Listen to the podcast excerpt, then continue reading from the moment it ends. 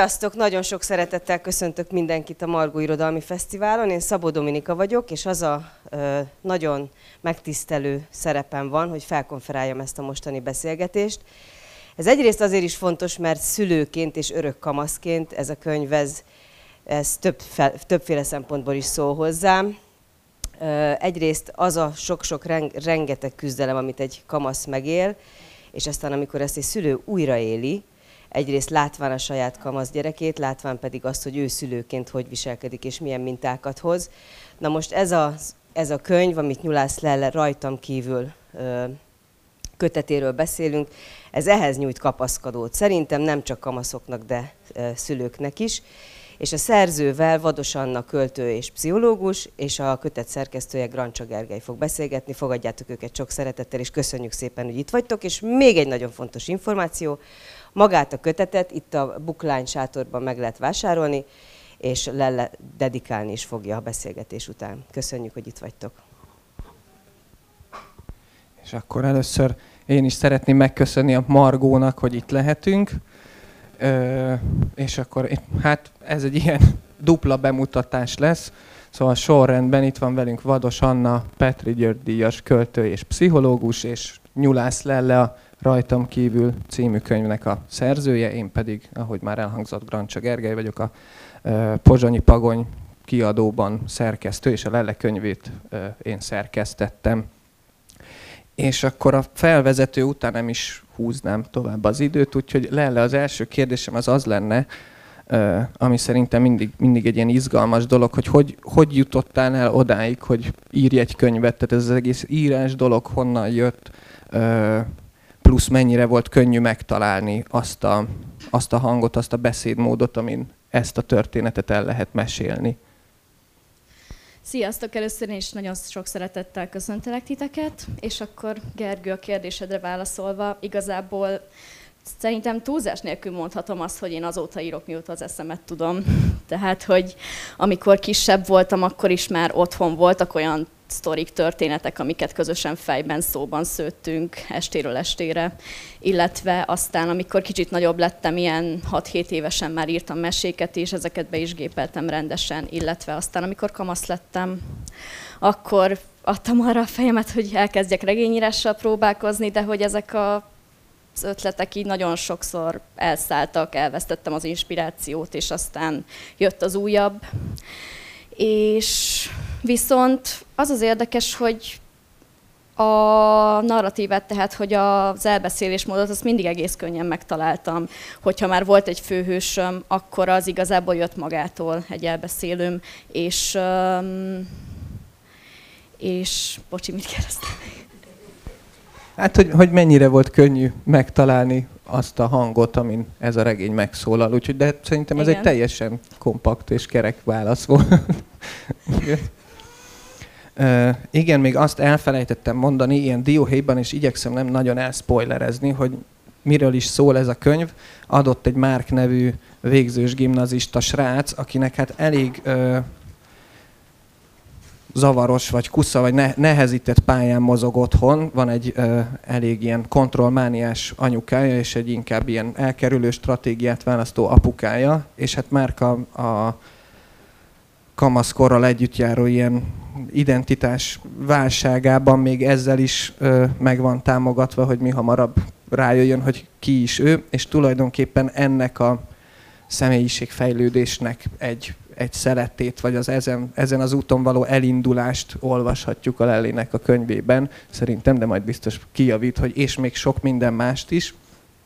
Ö, és akkor visszakanyarodva a, az írásra, hogy maga a könyvnek a megírása, megírásának a, igen? Az élet tele van meglepetésekkel. Egy pillanatra a türelmeteket kérjük, ugyanis ö, közöttünk van Dolák Sali Robi, akinek még ott van a, a cucca a színpadon, úgyhogy most egy ilyen imprós jelenet fog következni. Köszöntsük nagy tapsal Dolák Sali Robertet. Ajajaj. Nagyon köszönjük a részvételt.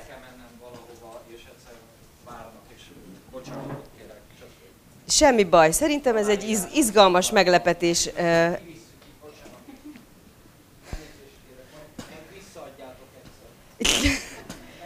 Jövünk! Köszönjük szépen!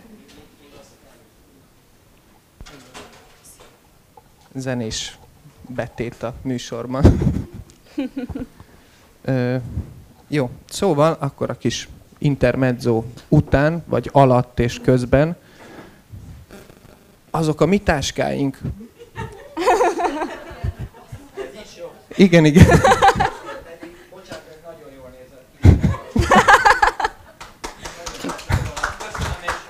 Köszönöm.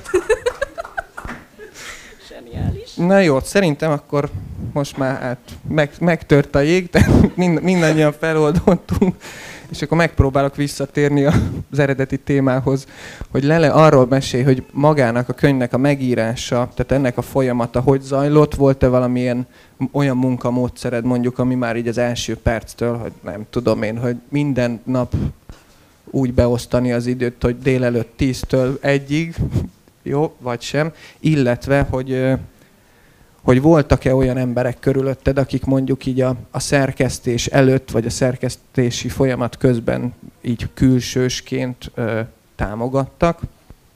És akkor még egy utolsó kiegészítés, hogy ahhoz képest, hogy, amit te megírtál, meg kitaláltál, ahhoz képest mennyit változott ez a szöveg, amit én nyilván tudok, de a közönség nem, és ez szerintem mindig ilyen izgalmas dolog. Igen, én ezzel a szöveggel bő három, talán négy évig is dolgoztam, és az alatt nagyon radikális változásokon ment keresztül. És hát igen, nagyon sok részt újraírtam, és újra gondoltam benne ez alatt az idő alatt, és viszont a központi témához végig nagyon ragaszkodtam. És a segítőkre áttérve, volt, egy, volt nekem egy mentorom, egy nagyon kedves mentorom, Mésző Ági, aki itt ül egyébként a közönség soraiban. Nagyon szeretném neki innen is megköszönni még egyszer. És és hát nyilván, mint minden alkotási folyamat, ez is tele volt válságokkal, hullámvölgyekkel, és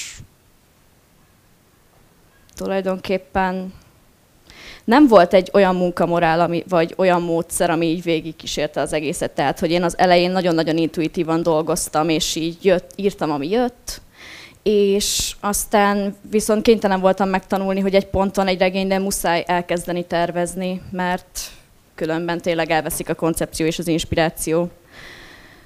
Úgyhogy egy ponton tényleg muszáj volt összekapni magam, elkezdeni megtervezni a cselekményt és lezárni. Ez volt talán a legnagyobb kihívás az egészben. Uh-huh.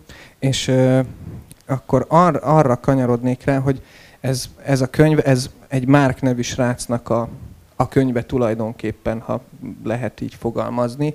És hogy ez nekem nagyon érdekes volt, mert amikor emlékszem, amikor a, az első verzió eljutott hozzám, már nem is tudom, hogy te küldted, vagy a, az Ági küldte el, és ez, ez egy ilyen nagyon megdöbbentő dolog volt, hogy valaki első kötetesként, nőként egy ilyen nagy fába vágja a, a fejszéjét, mert szerintem ez, tehát hogy oda-vissza nem egy, nem egy könnyű, tehát alapból megírni jól egy regény, de az, hogy egy ennyi, ennyire ö, belehelyezkedni, és hogy ebből mi sül ki, ez nagyon érdekes dolog.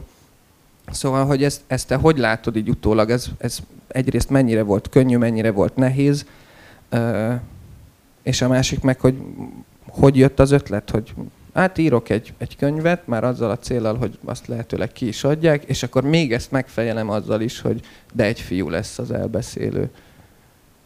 Nekem volt egy nagyon meghatározó olvasmányélményem 13 éves koromban, egy olasz ifjúsági regény egy fiú főszereplővel.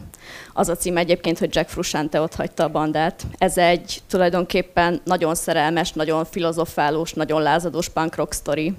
És um, nagyon nagy hatással volt rám, amikor olvastam. És ennek a főhőse később az, szóval arra is nagyon nagy hatással volt, hogy Mark megszülessen a fejemben. És egy, eleinte egy ehhez hasonló sztorit terveztem én is, mert úgy gondoltam, hogy az ilyen igazi fiú szemszögből íródott szerelmi sztorik, azok nagyon ritkák, és van rájuk igény.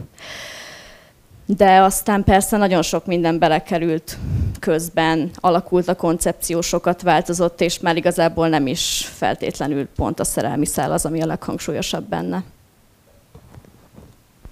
Uh-huh, és akkor uh, arról, arról kérdeznélek, hogy Márkot azt így most már erre részben válaszoltál, de hogy ezen kívül jött-e még bárhonnan ilyen inspiráció, meg tehát Márknak ugye van két, illetve három nagyon jó barátja, akik így körülveszik, aztán egy ponton felbukkan egy Rózi nevű lány is a, az életébe, hogy nekik van, van ilyen, nem is tudom, mintaként szolgáló létező ember, vagy hogy ezeket így összegyúrtad, vagy ez, tehát hogy mennyiben táplálkozik, nyilván valamilyen szinten táplálkozik a valóságból, de hogy ezek így megfeleltethetőek-e, vagy, vagy hogy, hogy születnek a te figuráid igazából Teljesen ez a kérdés? Intuit, bocsánat.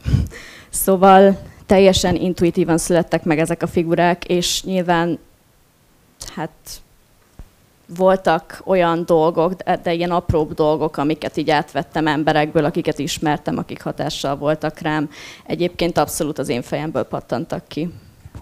Mind, a, mind az öten, és még a szülők is. Szóval.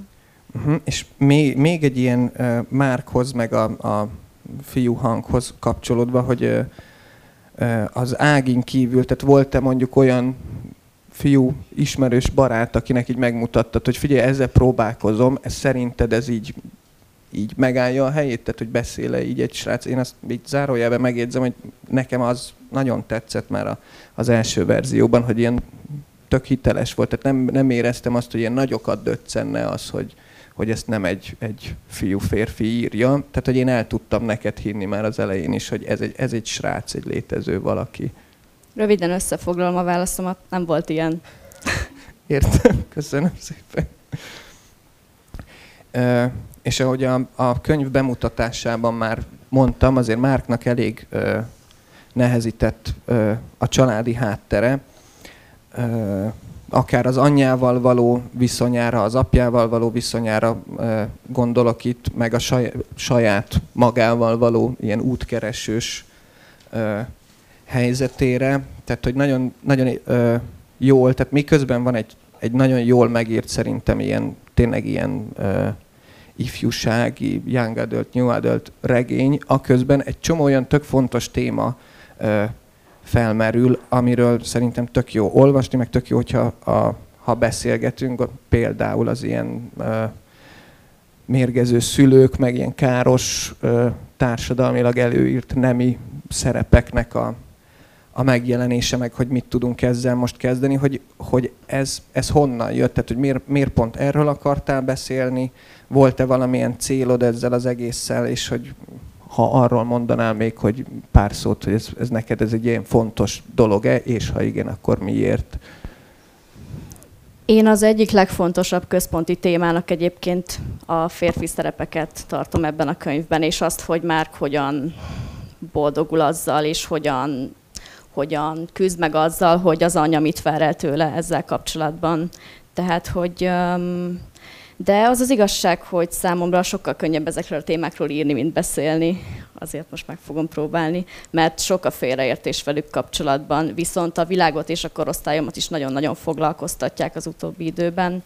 És engem a, pont akkor kezdtek el ezek a témák igazán foglalkoztatni komolyabban, amikor elkezdett a történet koncepciója kialakulni a fejemben. És mivel már tudtam, hogy Márk lesz az én főhősöm, igazából adta magát, hogy az ő szempontjából foglalkozzak ilyen kérdésekkel. Mert azt gondolom, hogy nagyon fontos ezekkel a kérdésekkel a fiúkat és a férfiakat is megszólítani, mert hogy hiába, ha más mértékben és másképp is, mint a nők érintettek bennük, és úgy lehet legjobban megszólítani őket ezzel, hogy arról is beszélünk, hogy nekik mi az, amivel ezzel kapcsolatban dolguk, megküzdeni valójuk és problémájuk lehet. Jó, köszönöm szépen, és akkor itt át is adom a szót Vados Annának, aki pszichológusként azt hiszem, hogy jó pár gyerekkel találkozik a munka során, hogy ő, ő neki milyen kérdései vannak, meg észrevételei vannak a könyv kapcsán. Köszönöm szépen, én is köszöntök mindenkit. Lehet hallani? Oké. Okay. És um, Hát részben pszichológusként ülök itt, részben pedig olvasóként, és a könyvvel azt hiszem, hogy elsősorban is olvasóként találkoztam. És valahogy nekem az volt a benyomásom, hogy kicsit olyan ez a könyv, mint hogyha ilyen egy levegővel íródott volna. Nekem nagyon lendületes volt, és itt tényleg vitt magával. Mm, még mielőtt így rátérnénk arra, hogy mit láttam, milyen benyomásaim voltak nekem, azt hiszem, hogy engem jobban érdekel az, hogy számodra ez a könyv, ez minek a története, kinek a története. Ugye ezt mondtad, közben beszélgettünk, hogy nem személyes, de hogy nagyon érdekel az, hogy már az eddigieken kívül, amiket mondtál, mi a te kapcsolódásod ezekhez a témákhoz? Bocsi. Szóval, bocsánat, egy kicsit elvesztettem a fonalat. Szóval, hogy kinek vagy minek a története ez a könyv, hogyha te ránézel szerzőként? Igen. Nagyon röviden összefoglalva ez a történet Fodor Márk története, ő a főhősöm, és um, annak a története, hogy, hogy hogyan kérdőjeleződik meg az ő én képe, és hogyan, hogyan kezd el rájönni, hogy ki lehető valójában, és ebben nagyon fontos szerepe van annak, hogy a, hogy a Rózival való kapcsolata hogyan alakul, és, az, és hogy hogyan ismeri fel az ő iránta érzett érzéseit, amiket eleinte igyekszik elnyomni magában. Úgy veszük, akkor Márk is, meg Rózi is valamennyire így, hát így küzdenek talán a sztereotipikus női és férfi Igen. szereppel. Rózina is egy picit megjelenik a másik oldal, de spoilerezni most nem szeretnék. Oké. Okay. Um, de hogy látod amúgy, hogy milyen elvárásokkal kell egy fiatalnak megküzdenie, vagy akár egy kamasznak, akár egy fiatal felnőttnek, mondjuk a nőiesség, férfiasság viszonylatában? Hát igazából azt gondolom, hogy így a legfontosabb három dolog, ahonnan kapjuk az elvárásokat, azok egyfelől a kortársaink, másfelől a családunk nagyon sok esetben, harmadrészt pedig főleg a kamaszok esetében az iskola itt nagyon fontos szerepet játszik, és igazából ez így az elsődleges közvetítője a társadalmi elvárásoknak a fiatalok felé, és igazából így arra, arra vonatkoztatva, hogy női és férfi szerepek, hát igazából Igazából nem tudom, mit mondhatnék erről, mert hát ami, hagyom, amit hagyományosan nőiesnek tartunk, az egy ilyen passzív, érzékeny, és mindig szép, és mindig mosolyog, és egyebek. Ami viszont hagyományosan férfias, az pedig sosem mutat érzelmeket, domináns, ő tartja el a családot, és egyebek. Szóval ezek úgy szerintem soha nincs olyan, hogy ezektől teljesen függetlenek vagyunk. Hát persze, hiszen nagyon be vagyunk ágyazódva a Igen. saját környezetünkbe, a családunkba, az iskolába, mm, a barátaink közé. És hogy... Még akkor sem, hogyha egyébként szabadabb szellemben nevelt minket mondjuk a családunk, akkor is igazából, hogyha kikerülünk úgymond az életbe, akkor, akkor annyi, akkor így sokkal másabb dolgok jöhetnek elvárásként, mint családban, hogyha nem, nem is teljesen, de Ugye akkor lehet azt mondani, hogy a, a szereplők azok mindannyian valahogy így saját magukat keresik, főleg a fiatalok, és hogy így küzdenek azokkal az elvárásokkal, vagy így azzal a képpel, ami így jön feléjük így a társadalom felől. Igen, főleg Márk és nála ez azért nagyon hangsúlyos, mert ugye az anyja a legerősebb közvetítője felé ezeknek az elvárásoknak, és így egészen kiélezetten kapja tőle ezeket, viszont a, a többi karakter életében nincs egy ennyire radikális és markáns közvetítője ezeknek, viszont ezért mondtam, hogy sosem vagyunk ezektől függetlenek, hogy, mivel, hogy hiába az, a többi karakter életében nincs egy ennyire erős közvetítő, ők is ugyanúgy találkoznak ilyen elvárásokkal. Uh-huh. Márk családját így nézve, ugye az látszik, hogy tényleg nagyon kontrolláló anyukája van, és ugye, mint hogyha nem, nem lenne egy ilyen érzelmi biztonság, ahol így ki lehet mondani, meg lehet fogalmazni az érzéseket, és um, ugye nem igazán uh, látunk őszinte kapcsolatokat ebben a családban, vagy hogy nem lehet úgy úgy igazán kitenni a gondolatokat, megfogalmazni azt, hogy éppen mi van bennem. És hogy valahogy így a könyvet olvasva tényleg a, nagyon hitelesen ábrázolva van az, hogy a, a fiú mennyire így küzd azzal, hogy, hogy éppen így nem tudja, hogy mit érez részben azért, mert hogy kamasz, és hogy a, a kamaszkor az önmagában egy krízis állapot, ami ugye az a tétje fejlődés pszichológiai szempontból, hogy megtaláljuk a saját identitásunkat, és jó esetben, hogyha kijövünk a kamaszkorból, akkor addigra így nagyjából vannak válaszaink, hogy ki vagyunk, kik vagyunk, mit szeretnénk csinálni az életben, milyen értékek szerint élünk majd, és mondjuk milyen párt képzelünk el magunk mellé, aztán nyilván ezeket a kérdéseket így magunkkal visszük a felnőtt korba is, még több körön foglalkozunk vele, de hogy, hogy azért a kamaszkor az, az nagyon az identitásnak a kialakításáról és az identitásért, függetlenségért folytatott harcról szól, és azt gondolom, hogy ez ebben a regényben nagyon hitelesen megjelenik, mert hogy itt tényleg egy ilyen küzdelmet látunk, ami aztán egy ilyen, ilyen nagy bonyodalomhoz vagy konfliktushoz vezet, és hogy ami pozitív, azt hiszem, még így a, a szereplővel kapcsolatban, hogy nem csak az, hogy nagyon erőteljesen küzdi saját magáért és a, a saját uh, igazáért, meg uh, egyéniségért, akár így a családdal szemben, vagy, és az iskolával szemben is, és minden szemben, de hogy, hogy van neki egy ilyen, egy ilyen szuper megtartó közege a, a barátai által, vagy hogy így a, a barátai végül is így körbeveszik őt, és elég támogatóak. Neked ki a kedvenc szereplőd közülük? Ez egy nehéz kérdés, ugyanis az öt fő karaktert, aki Márk és a baráti köre, mind nagyon szeretem. Viszont aki, akiről azt gondolom, hogy egy ilyen tipikus kedvenc karakter figura a könyvben, az mindenképpen Cián. És, és miért, miért, ha belesz, beleszólhatok? Tehát, hogy oké, okay, hogy akkor megvan ez a figura, de hogy, hogy ő mi, miért ennyire közel áll, és akkor egy ilyen picit ilyen gonoszkodó kérdés is, hogy akkor, ha ő a kedvenc, akkor végül miért nem ő lett Márk, és fordítva. Nem, hogy ez, ez egy, szerintem egy nagyon érdekes dolog, hogy nyilván az ember kedveli a saját regényének a főhősét, de ezt már vele, már többször beszéltünk erről, és így mindig azt éreztem, hogy ez a Ciánnak a karaktere, meg tényleg egy ilyen, egy ilyen nem tudom én, favoritod az egész sztoriban meg a szerkesztésnél sokszor láttam, tehát hogy volt ez az érzésem nekem is, hogy, hogy ez tényleg ott van valamilyen nagyon erős, nem tudom én, barátság, rajongás, ha lehet rajongani az embernek a saját regénybeli karakteréért. Nem, igazából nekem ez ilyen szándékom volt, hogy ő egy ilyen nagyon szimpatikus figura legyen, mert hogy nem tudom, a legjobb barát karaktere az nekem mindig egy, akármilyen sztorit írtam, az nekem mindig egy ilyen különösen jó fej és különösen különösen támogató és szimpatikus valaki volt. És um, egyébként ezen kívül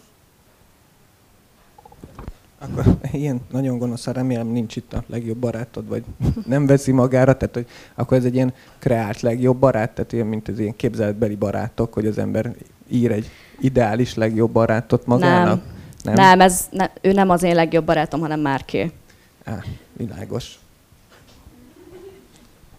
Oké, okay, én kicsit visszatérnék így az íráshoz és az inspirációhoz, mert már arról így beszélgettünk, hogy neked milyen az írás, meg hogy hogy alakult ki a koncepció, de hogy engem még nagyon érdekelne, hogy így milyen forrásokból tudsz te meríteni, akár zene, vagy képek, vagy egészen más. Erről van kedved mesélni kicsit? Ilyenkor mindig egy kicsit zavarba jövök, és nem tudom, hogy hogy válaszoljak erre, hogy így miből jön az inspiráció, mert igazából fogalmam sincsen. Tehát, hogy, tehát, hogy amikor, amikor úgy van, és mondjuk eszembe jut egy karakter, vagy így néhány dolog, egy szituáció, akkor, és az nagyon inspirál engem, akkor azt így, azt így megírom. Szóval nem tudom, hogy kívülről mik azok az ingerek, amik így segítenek. De gondolom, hogy idővel rá fogok jönni. Oké. És a, a szereplőkkel kapcsolatban um, ugye Márk a főszereplő, és egy Rózi is egy elég központi figura a könyvben, hogy van-e nekik céljuk, van-e valami, amit így nagyon keresnek ők? Őszintén szólva, pont Márk szerintem rohadtul nincsen tisztában a céljaival, és fogalma sincs, hogy mit szeretne. De egyébként a könyv végére így kezd kitisztulni, hogy így um, mi az, ami mi az, amire rá kell jönnie, és hogy um, mi az, amivel dolga van, de igazából ez az útkeresés és önmaga keresése és megtalálása egy kicsit önazonosabb képben, ez nem zárul le a könyv végére. Tehát, hogy igazából ő csak így most megfogalmaz magában valamit, és azzal majd történik valami a későbbiekben. Rózi pedig szerintem csak szeretne végre jól lenni és önmaga lenni.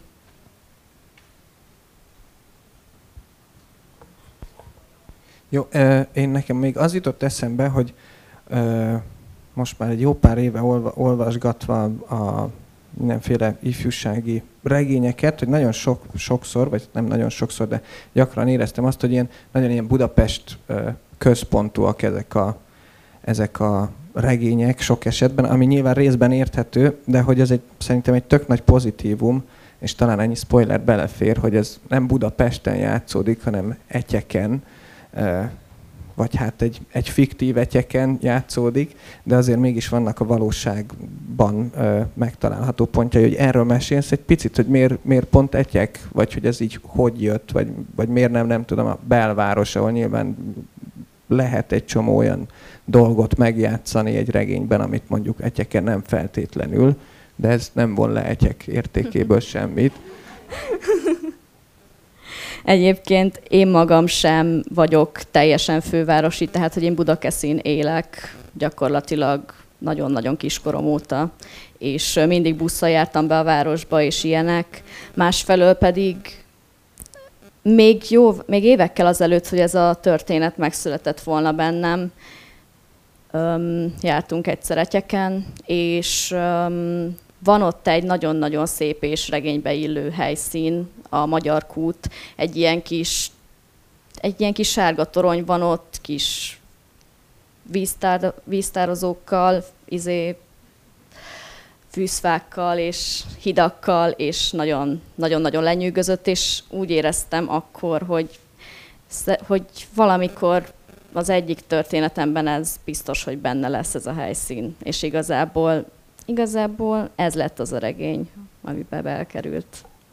Tehát akkor tulajdonképpen nem, nem is Márk meg a társadalmi elvárások, szerepek, hanem tulajdonképpen ez, ez a regény, ez az Etyeki Magyar Kút szóló ilyen szerelmi vallomás tulajdonképpen. Ö, ö, nekem még egy dologra lennék kíváncsi, hogy ami nagyon érdekes volt, hogy ö, hát nem annyira meglepő kamaszokról lévén szó, vagy ne, engem nem lepett meg annyira, hogy irgalmatlan sokat cigizik benne mindenki, de és, és... Csak a srácok. Jó, tényleg csak a, csak a, csak a fiúk cigiznek. De hogy ez, ez ö, nagyon sok olyan, ilyen, szerintem ilyen kulcsjelenetnél, vagy, vagy közvetlenül előtte, vagy utána ö, megjelenik, hogy én ezt, ezt nyilván beszélgettünk róla sokat, de hogy most akkor a közönségnek is. Tehát, hogy ezt az ember úgy érzi, hogy ez, ez egy valami plusz, tehát nem egy ilyen öncélú cigizgetés azért, hogy nem tudom én, menőbbenek tűnjenek a figurák, könnyebben meg lehessen vele szólítani mondjuk az olvasó közönséget, hogy ú, olvasd el, mert cigiznek is benne. Tehát, hogy így, így azt gondolom, hogy van mögötte valami olyan, olyan plusz, amit, tehát, hogy nem véletlen, hogy cigiznek. Igen, a cigit azt egy kicsit ilyen allegorikus, metaforikus dolognak gondoltam az egészben, hogy igazából ez fontos, hogy egyébként tényleg csak a fiúk cigiznek benne, és uh, igazából ez egy ilyen úgymond megküzdési stratégia nekik azokkal a mm, így tulajdonképpen ahelyett, hogy egészségesen megéljék az érzelmeiket, és, és kimutassák őket, igazából, igazából ők igazából elnyomják, főleg már ugye, és, és igazából egy ilyen érzelmekkel való megküzdés ez a cigizés, és egyébként ez a füst, ami így keletkezik közben, ez pedig így még el is fedi, így homályba az egészet. De a lányok miért nem cigiznek? Azért, mert ez nem az ő szerepeikről szól. Te nem teljesen. Én, én most Egyébként az... néha szívnak egy slukkot a rózit, neki adnak, de...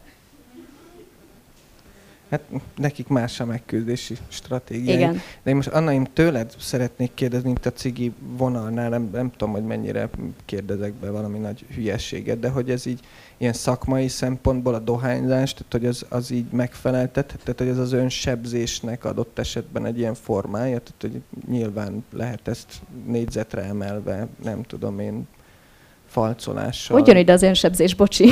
Hát, hát arra gondolok, hogy a, tehát, hogy a dohányzásról mindenki tudja szerintem, hogy ez egy káros dolog. Tehát az, hogyha én sokat cigizek, akkor tulajdonképpen én ezzel saját magamat bántom. És akkor ez egy ilyen jó kis gondolatkísérlet alakul ki, ha kialakul a kisé kuszává váló mondataimból, de hogy ez, ez így a regény szempontjából, a regénybeli figurák esetében ez így működik, ilyen pszichológiai Hát így önsértésnek azért nem, nem nevezni. Nem, én se gondoltam erre egyáltalán. De az biztos, hogy káros, meg az is, hogy lehet egy ilyen érzelemszabályozási stratégia, mert hogy végül is a légzés az önmagában egy tök megnyugtató dolog, és hogy valahogy ez, mégiscsak ezzel van összefüggésben. Um, kamaszoknál egyébként ez uh, egy csomó minden mást is jelenthet, tehát amellett, hogy hogy káros. Valahol én azt látom, hogy a márknak is egy ilyen csoporthoz tartozást is jelent az, hogy cigizik, szóval az, hogy így bemegyek a suliba, lehúzom a barátaimat, és akkor nem tudom, együtt cigizünk, és vagyunk abba, hogy megint suliba kell jönni, és amúgy otthon is tök hülyék, szóval um, valahol ez egy ilyen csoport kohéziót erősítő dolog is, amellett, hogy nyilván nem jó, de hogy van, amikor azokat a megküzdési stratégiákat használjuk, amik éppen vannak és elérhetőek és rendelkezésünkre állnak, aztán ezeket mindig lehet fejleszteni, hogyha valakibe van rá igény.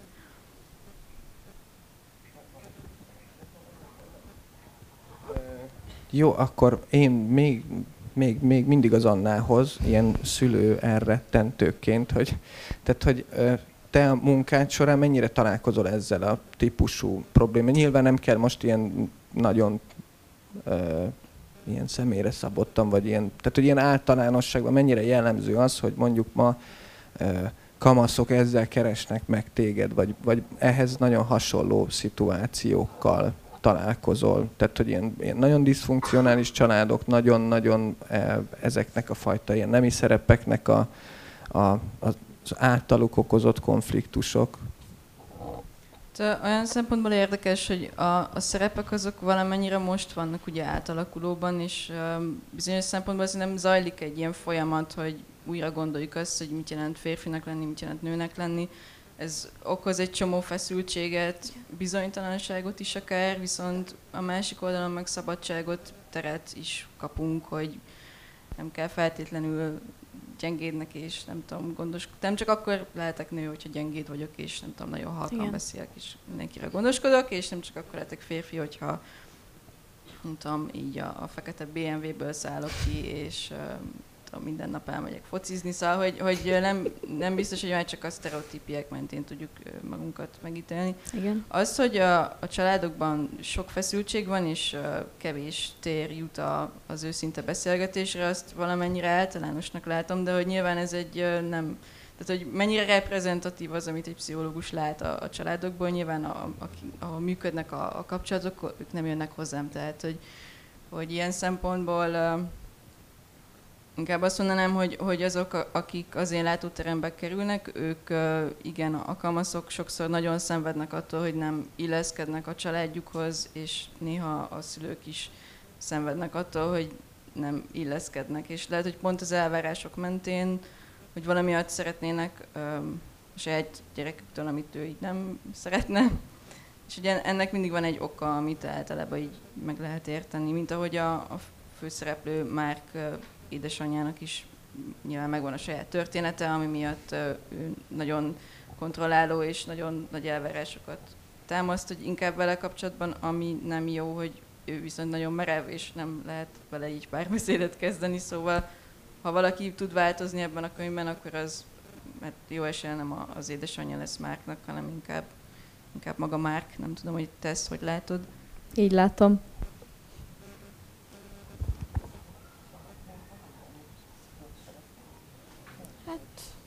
Ha van kérdésetek. Ö, hát én, én most, most arra már úgy érzem, hogy az, az összes eszembe ötlő dolgot megbeszéltük, de hogyha még van valami, azt mindenképpen, és nem kérdeztünk rá, akkor azt még nyugodtan szerintem az időnkbe még belefér. Hogyha, Anna vagy ha, ha csak az Annának nincsenek még a tarsójába valamik. Nekem közben eszembe jutott egy olyan, hogy mi a legmerészebb reményed ezzel a könyvvel kapcsolatban? Hogy fiúk is olvasni fogják és szeretni fogják. Jó, hát szerintem ez egy elég erős vég, végszó. Úgyhogy mindenkinek nagyon szépen köszönöm, hogy itt volt, itt voltatok, és hogy meghallgattatok bennünket, és kint meg lehet venni a bookline-os kocsiról a Lellének a könyvét, aki dedikálja is nagyon szívesen, és ehhez kérek egy kis segítséget, hogy nem itt, hanem ott kint van a dedikálás. Kint itt a hűs, hűsben, a fák alatt, tehát rögtön a bookline sátor mellett, a könyvesbolt mellett Igen, tehát ha mindenki kellemesen oda tapadt ehhez a műbőr borításhoz, akkor ott meg lehet szárítkozni a hűvösbe, biztos jár is a levegő, úgyhogy köszönöm szépen, hogy itt voltak, itt voltatok, köszönjük szépen a Margós csapatnak, hogy itt lehettünk, és hát mit is mondhatnék, szerintem is mindenki szülőként, fiatalként olvassa el a könyvet, mert nagyon jól megírta a Lelle, és tök jó lett. Köszönöm.